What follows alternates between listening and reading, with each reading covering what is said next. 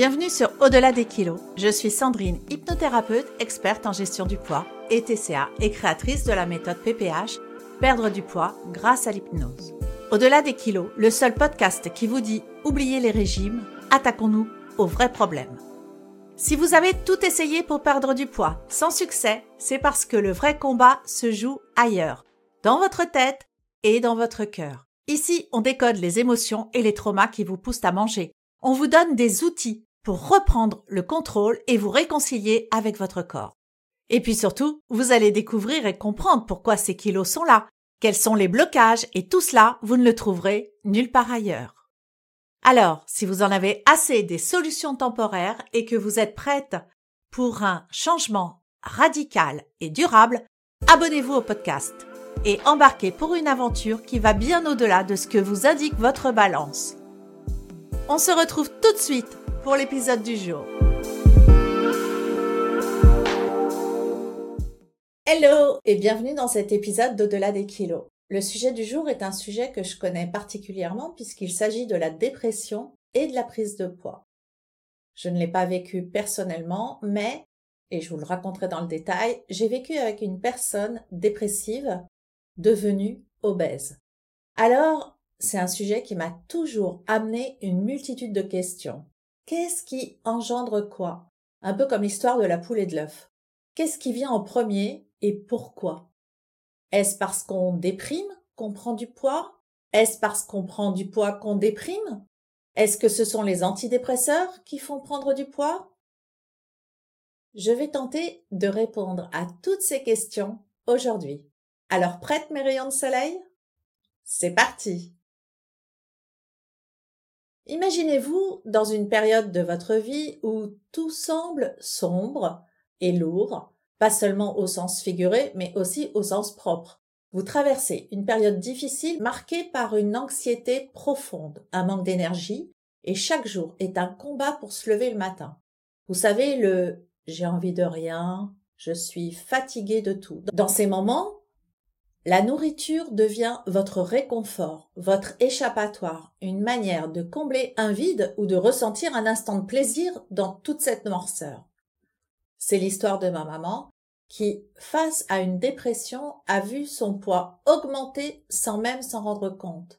Chaque kilo supplémentaire renforçant son sentiment d'impuissance et d'isolement. Son histoire n'est pas unique. Elle pourrait être celle de nombreuses femmes qui se battent silencieusement contre leurs propres tempêtes intérieures. Avant de vous raconter son histoire dans le détail, qui fait aussi partie de la mienne car sa dépression a duré 20 ans et j'avais une dizaine d'années à l'époque, il est important qu'on commence en premier lieu de parler du lien entre la dépression et la prise de poids. On va même aller plus loin car des études ont prouvé un lien étroit entre obésité et dépression et vice-versa. Commençons par une personne qui n'a pas de problème de poids particulier et qui fait un burn-out, une dépression névrotique suite à des difficultés financières ou encore une dépression du postpartum. D'ailleurs, je vais en profiter pour vous parler de la dépression, enfin du trouble dépressif qui est un terme beaucoup plus adapté. Le trouble dépressif est un trouble mental courant. C'est un dérèglement de l'humeur. N'importe qui peut souffrir de dépression.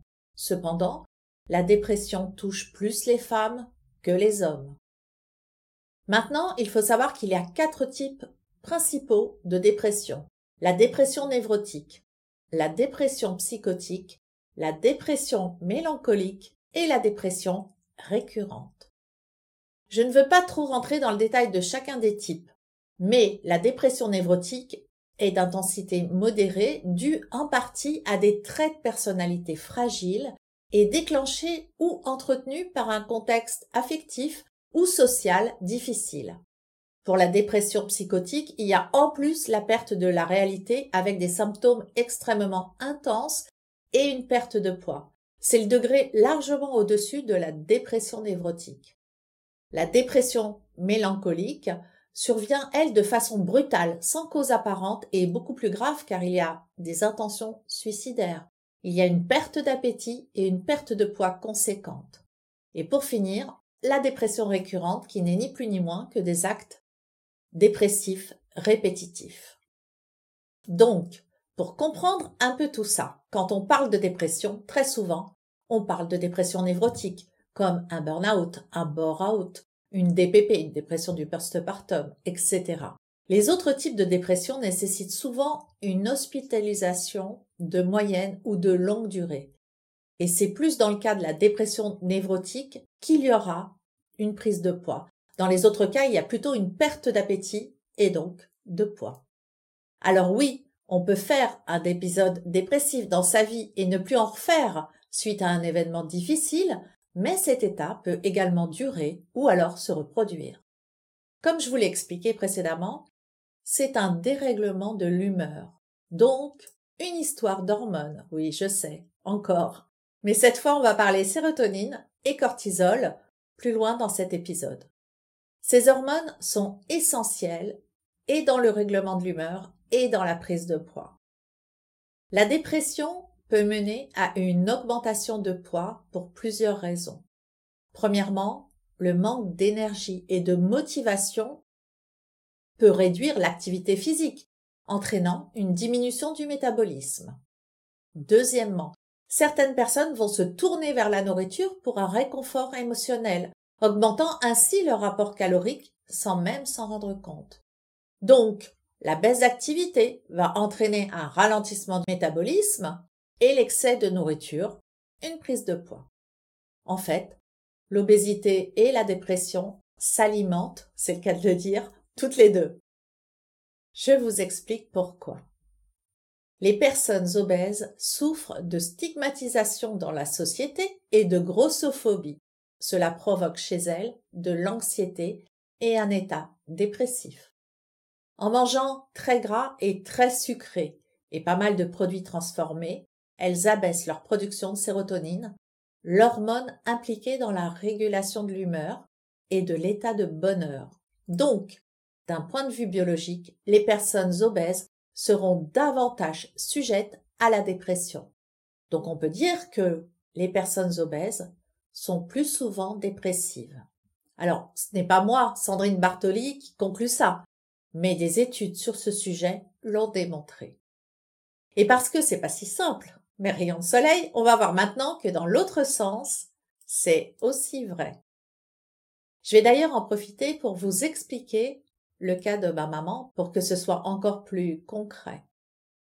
Mes parents avaient une entreprise qui a fait faillite. S'en est suivi des difficultés financières, des recommandés, des salariés mécontents, des huissiers, bref, de gros, gros problèmes. Ma mère a craqué et s'est effondrée, incapable de gérer émotionnellement cette épreuve. C'était vraiment trop pour elle. Grosse dépression. Même le minimum de tâches à faire lui était impossible. Mon père a dû tout gérer, l'entreprise qui s'effondrait et les gosses, dont je faisais partie.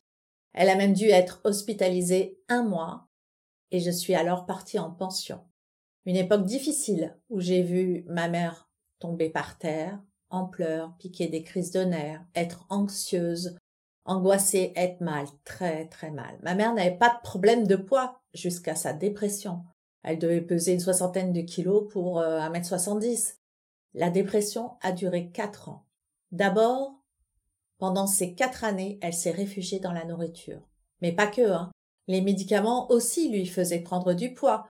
Je constatais sa tristesse, son mal-être, et j'étais complètement impuissante. À l'époque, les antidépresseurs n'étaient pas ce qu'ils sont maintenant et faisaient grossir, ça c'était connu. Elle a atteint en quatre ans 120 kilos. Méconnaissable. Impossible de perdre ces kilos. Dès qu'elle se sentait mieux, elle faisait plein de régimes. J'adorais d'ailleurs la voir dans cette période car ça voulait dire qu'elle allait bien. Alors je l'aidais, je la motivais. Ce qui était difficile pour elle était de nous faire à manger différemment pour mon père et moi, mais je la soutenais. Les régimes très drastiques la fatiguaient, mais chaque kilo perdu était une victoire et elle rayonnait. Sauf qu'à un moment, elle s'épuisait, mentalement surtout. Tous ces aliments interdits, ces privations devenaient trop difficiles sur le long terme. Alors, elle craquait et remangeait tout ce qui lui avait été interdit pendant des mois. Elle reprenait tous ces kilos. J'en étais folle de voir tous ces efforts anéantis et je ne comprenais pas pourquoi, parce qu'à l'époque, je ne savais pas du tout comment le corps humain et le cerveau fonctionnaient. D'ailleurs, même mon père finissait par lui dire qu'elle manquait de volonté, et je finissais aussi par le croire. Alors, ces kilos revenant, la dépression revenait, rebolote, plus d'autres événements difficiles à gérer, et sa dépression a duré vingt ans une dépression récurrente.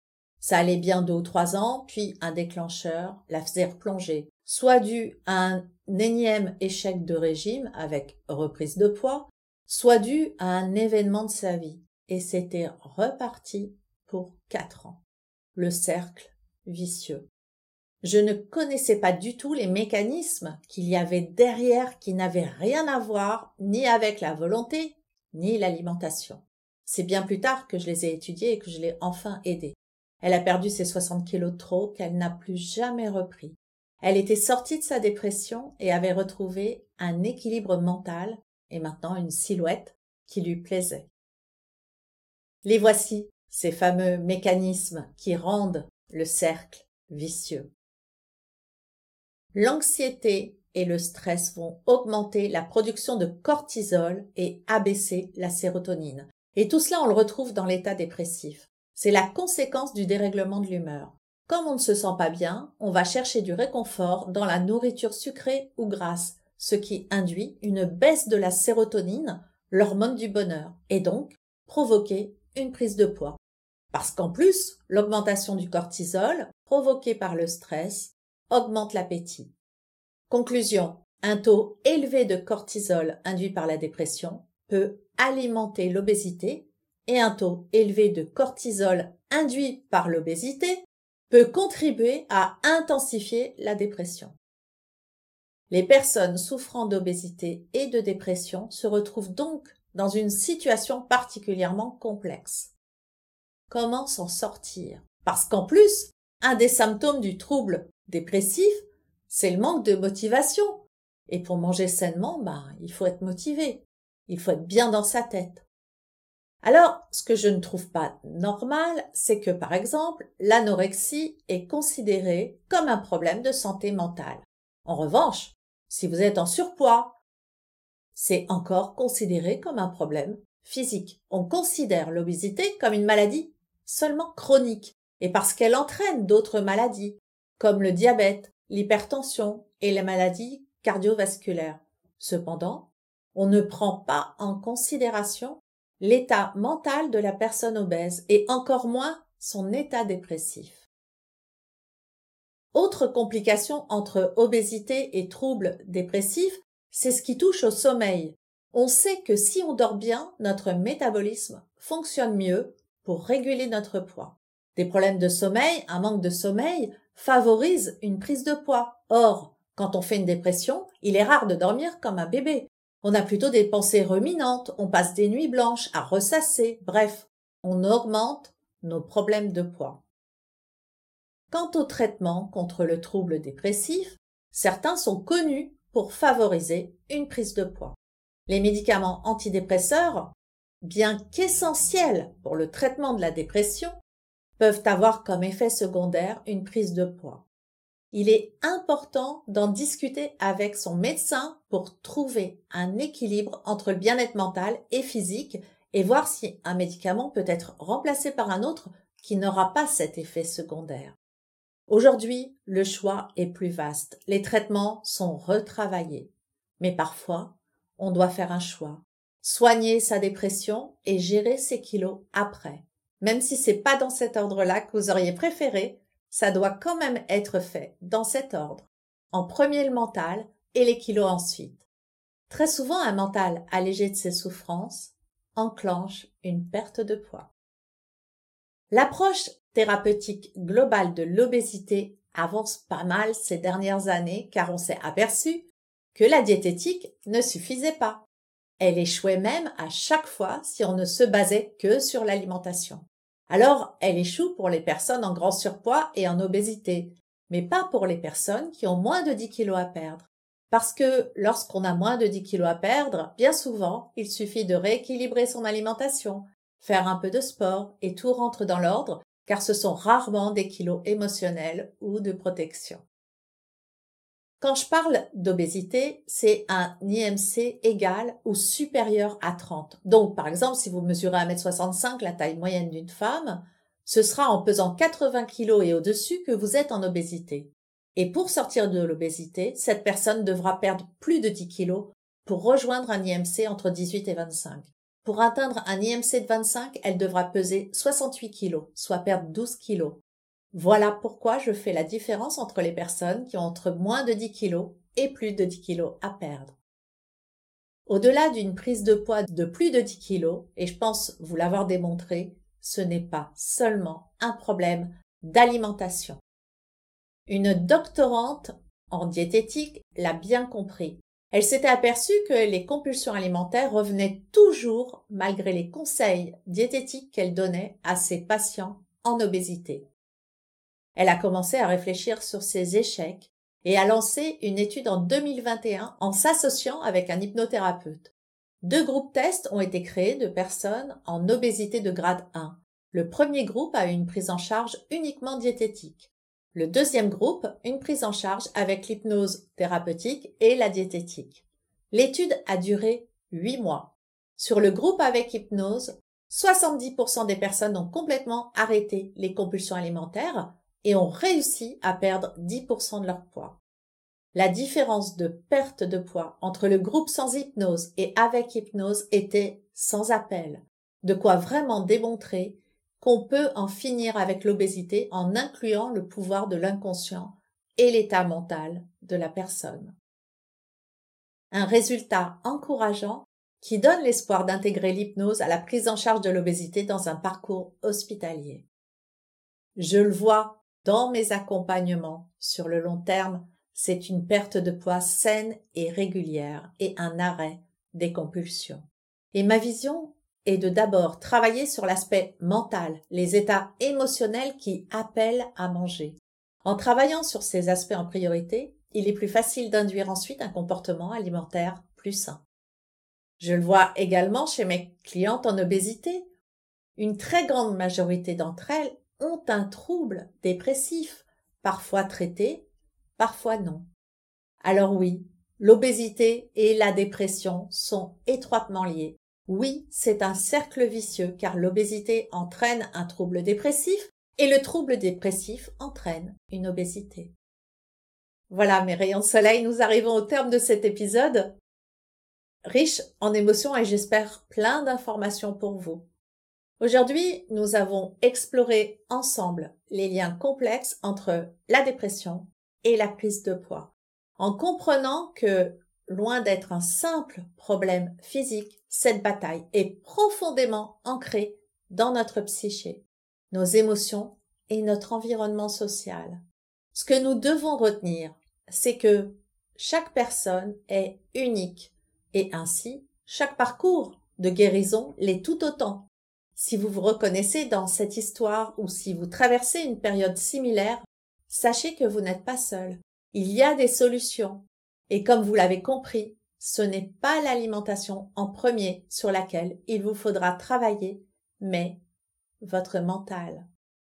N'oubliez jamais, mes rayons de soleil, que le plus important est de commencer par prendre soin de vous, de votre esprit, car c'est de là que découlera tout le reste en commençant par travailler sur l'origine de vos kilos, je le répète, on commence par traiter et améliorer votre état émotionnel. Je vous invite à partager cet épisode avec toutes celles qui pourraient en avoir besoin et à continuer cette conversation si vous le souhaitez en me suivant sur Instagram ou sur Facebook. Vous pouvez m'envoyer aussi un DM. Ensemble, nous sommes plus fortes et chaque histoire partagée est une lueur d'espoir pour quelqu'un d'autre. Merci d'avoir été avec moi dans cet épisode d'Au-delà des kilos. Avant de nous quitter, n'oubliez pas de vous abonner au podcast sur votre plateforme d'écoute préférée et je vous invite à faire quelque chose de simple mais qui fait toute la différence. Laissez-moi 5 étoiles et un commentaire sur la plateforme où vous écoutez ce podcast. Restez à l'écoute pour notre prochain épisode où nous parlerons de tout ce qui peut bloquer notre perte de poids. Merci d'avoir été avec moi aujourd'hui. Je vous souhaite une belle journée, soirée, nuit, où que vous soyez. Et je vous dis à très vite sur Au-delà des kilos.